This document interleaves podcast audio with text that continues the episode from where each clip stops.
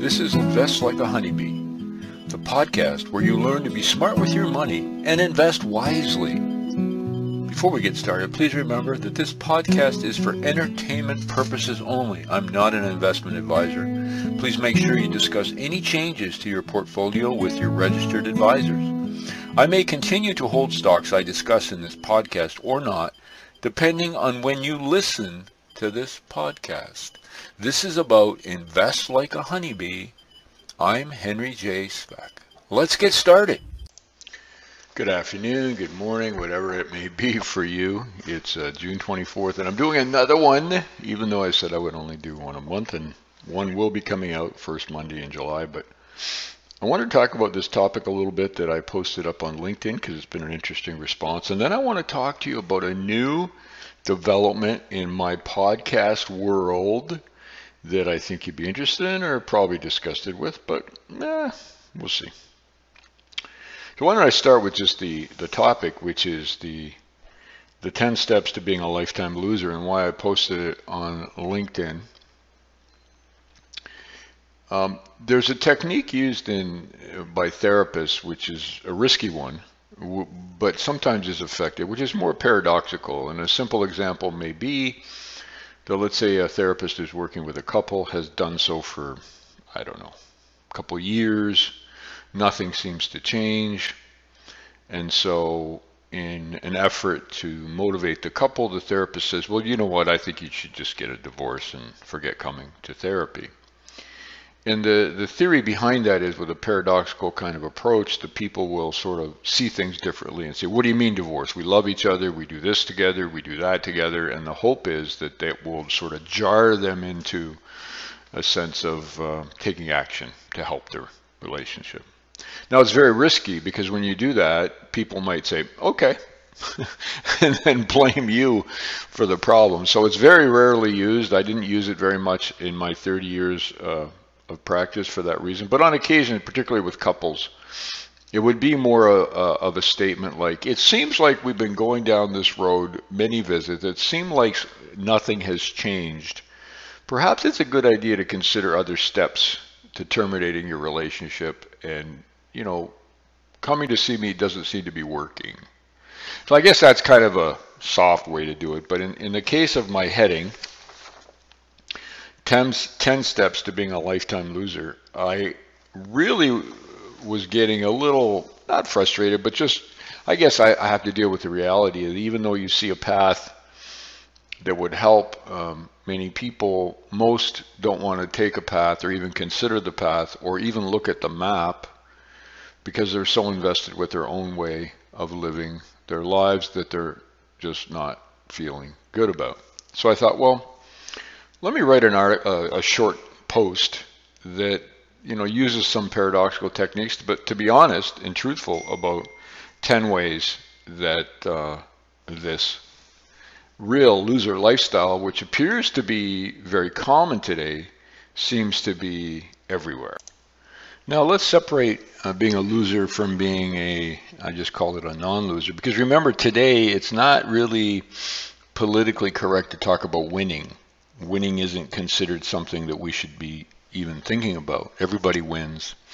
It's all a zero sum. It should never be a, a zero sum game. Everybody has to win, which of course is a fallacy and doesn't make sense in the real world, let alone nature. But for our purposes, let's just talk about a lifetime loser, and then we'll talk about, in my opinion, what a winner is. And, and a winner really is someone who takes whatever they have, whatever you know, brain power, um, position, opportunity, and does the best they can, squeezes every drop of possibility out of their life to make the world a better place, to make it better for their family, their community, and the planet. That's my definition of a winner. So the more opportunities you have, for example, if you and I were uh, to have woken up this morning in a, in a makeshift tent at a landfill site in a third world country because that's where we live. And our job every day is to go out and rummage in the garbage and find enough to be able to recycle, sell, to be able to buy enough food or water. and then every day we do the same thing over again, and the average lifespan is about 35 or 30, that's a tough day. If you're listening to this podcast, it's likely you did not wake up under those conditions. So you had an opportunity today based on genetic lottery, luck of the draw.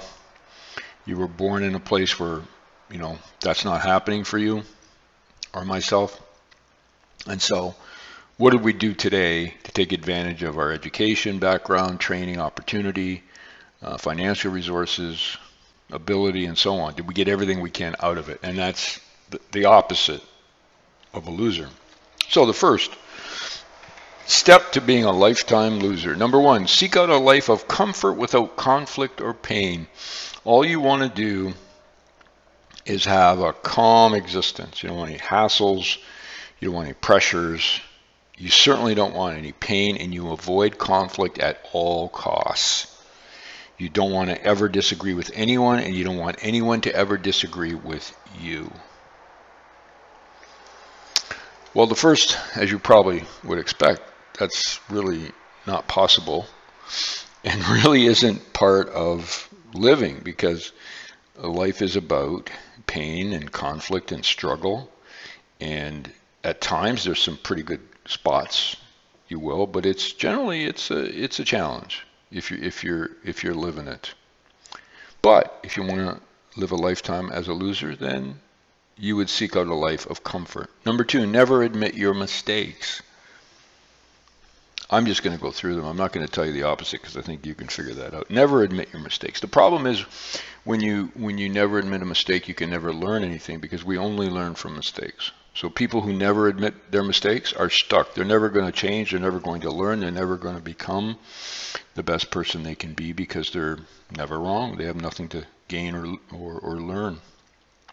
And with that, number three, always blame someone else for your state in life.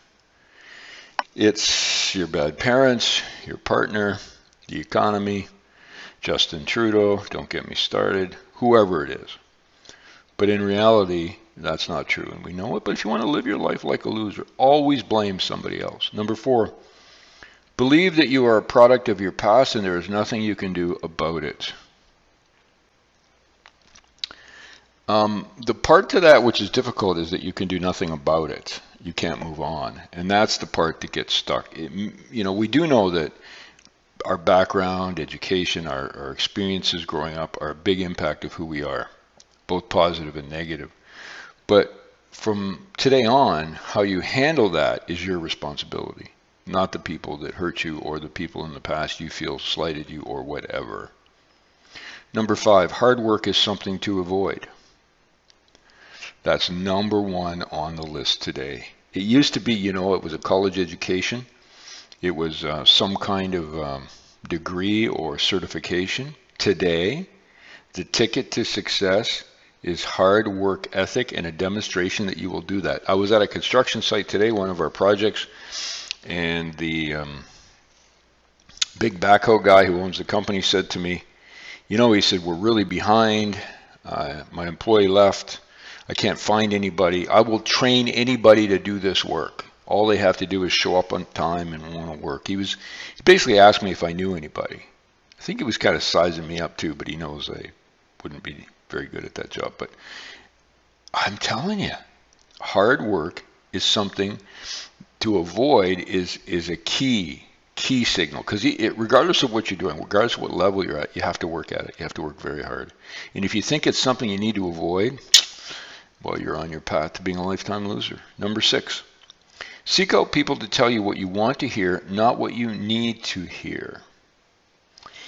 You know, when I reflect on my 30 years of practice, that was one of the challenges because when I would gradually get to the point of people feeling confident enough to hear what they needed to hear, uh, they didn't want to hear it they didn't want to. And I'm only interpreting. I'm not telling. I'm not giving advice like you should do this or that. I'm just saying it. It looks to me like this is what's happening. And of course, when you get to that kind of transparency, people don't want to hear that. There's this, you know, one of the toughest groups I dealt with, tough in the sense of trying to help, were people who had real difficult problems as adults working through issues with their adult parents when the adult parents were very nasty people. The adult parents, meaning the person's now in their 80, 80s or late 80s, and the person coming to see me may be in their 60s, and the person continually is conflicted because reality tells them that this is not a nice person the person is egocentric, the parent, they don't care about anybody else but themselves, they have no time for them, they spend no time, quality time, they only ask of things, they demean, negative self-esteem, all those kinds of things. And yet the 60-year-old child continually seeks out the love of the parent and the reassurance and the unconditional love that the 80-year-old parent cannot or does not want to provide. And I used to talk about a you know, every time you go visit with your 80 year old parent and you think you're going to get something, it's like, you know, there's no water in a well and it's one of those hand pump wells and you keep pumping the, the handle thinking water's going to come out and it doesn't. And then you get frustrated because there's no water coming out of the well. There's no water in the well to come out. So you may not want to hear that, but you can't move on until you can hear that. Seven, extremely important. I mean, they're all important, but this one I found interesting to the reaction. I sent this uh, out and the lack of response from some people. Hang around with people who have no ambition or who need you desperately or have declared that they themselves are lifetime losers. You know them because after a few minutes with them, you feel exhausted. They suck the life out of you. There's so much research done on this. There's one study where if you're sitting around someone at work who is constantly negative and toxic, we call it, your productivity drops 30%. And let's look at what's happening in the government.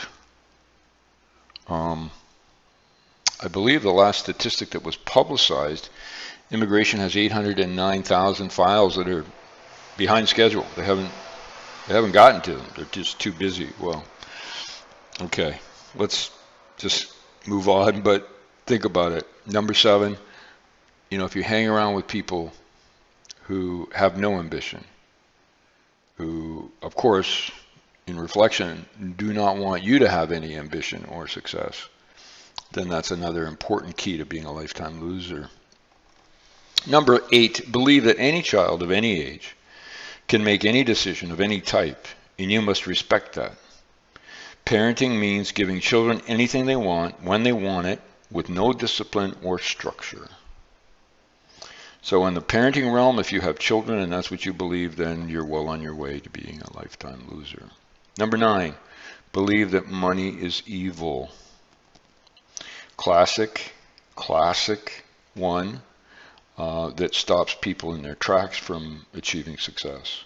Because what people forget about is that if you don't believe that, and of course money is a consequence to doing good work or providing a good or service that people want, you can give more to charity. You can help more people who need your help. But if you want to be on your way to being a lifetime loser, believe that money is evil. And finally, believe the idiots that say you'll never amount to much or any people around us.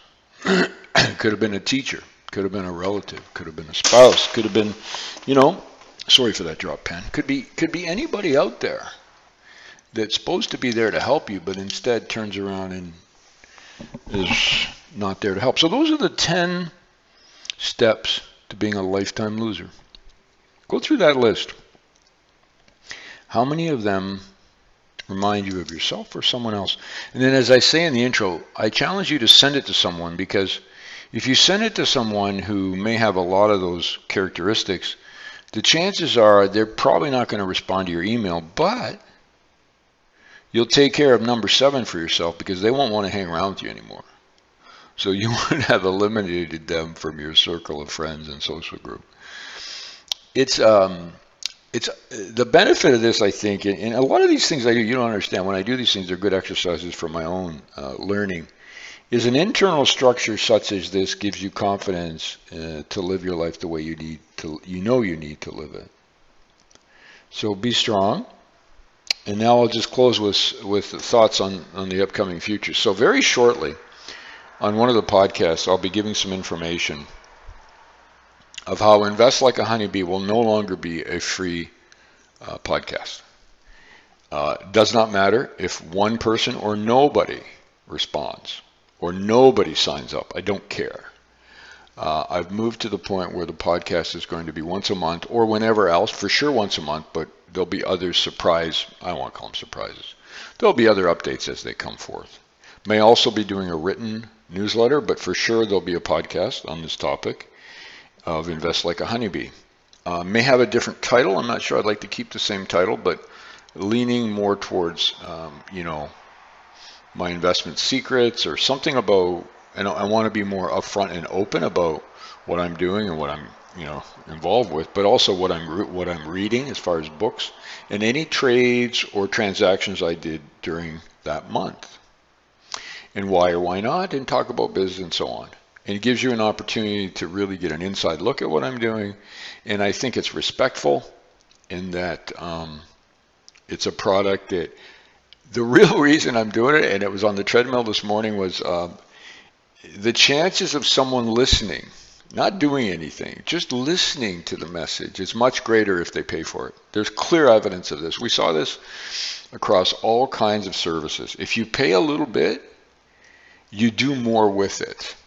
And we're probably looking at an annual, meaning a yearly subscription fee of about $135 a month, I'm thinking. Um, and I don't care if there isn't anybody that subscribes, and I'm talking to myself because I'm doing them to basically, you know, work through some things I'm working on in, in business wise and so on. So so it's it's it's a win for me regardless. But um, the old podcast will still be out there as an inventory because I think they're very helpful. But we are moving more into an area where um, there'll be more information I think that's helpful, along with books I'm reading. I think I think once a month is a reasonable uh, you know, book to be reading. I should probably be more than that, but one a month is good. And uh, there's a list in Invest Like or What Grandpa Learned from His Honeybees. Once you get through all those books, um, now I'm on a different route, and I can tell you why or why not. It might be a good book to read, and also on, on what's happening in the on the investment side in real time. Remember, I don't do predictions. It's not a book about trends or the future or the, anything like that. It's strictly going to be about uh, the 10 principles we learned from the beehive, but also with more of a, you know, a, a real life application. And I think it's only fair that there's a fee for that. Um, and again, I'm really fine if it's not right for you because this has all been free. Don't subscribe. Uh, would rather have you not if you're not sure. And uh, because it is what it is. And I can also address more topics such as you know, the loser idea and some of the other issues out there because if you're a paid subscriber, you know what you're getting and there'll be nothing out there open to the public. Uh, so we don't have to deal with some of the other losers who continually. I had someone today, uh, and and I don't understand. A person said, "Well, yeah, right." It was a comment about the website. Yeah, right. Uh, I'll I'll work I'll work all year so you can have your summers off or something. I, I don't even know what that means. But I said, like, I think it was like three in the morning Eastern Standard Time when I was working this board again. I said, well, I, am going to work the rest of my life, so I have no idea what you're talking about. Um, so we'll get rid of some of that stupid and we'll get focused on uh, just making a difference. This is Hank for Invest Like a Honeybee. Have an amazing week, and I will be speaking with you on July, I think it's July 3rd, and I'll let you know when things change. Have a great one. To learn more about how honeybees can help you in your investing and personal life, go to investlikeahoneybee.com. There you'll learn how listening to the honeybees helped us in so many ways and can help you. investlikeahoneybee.com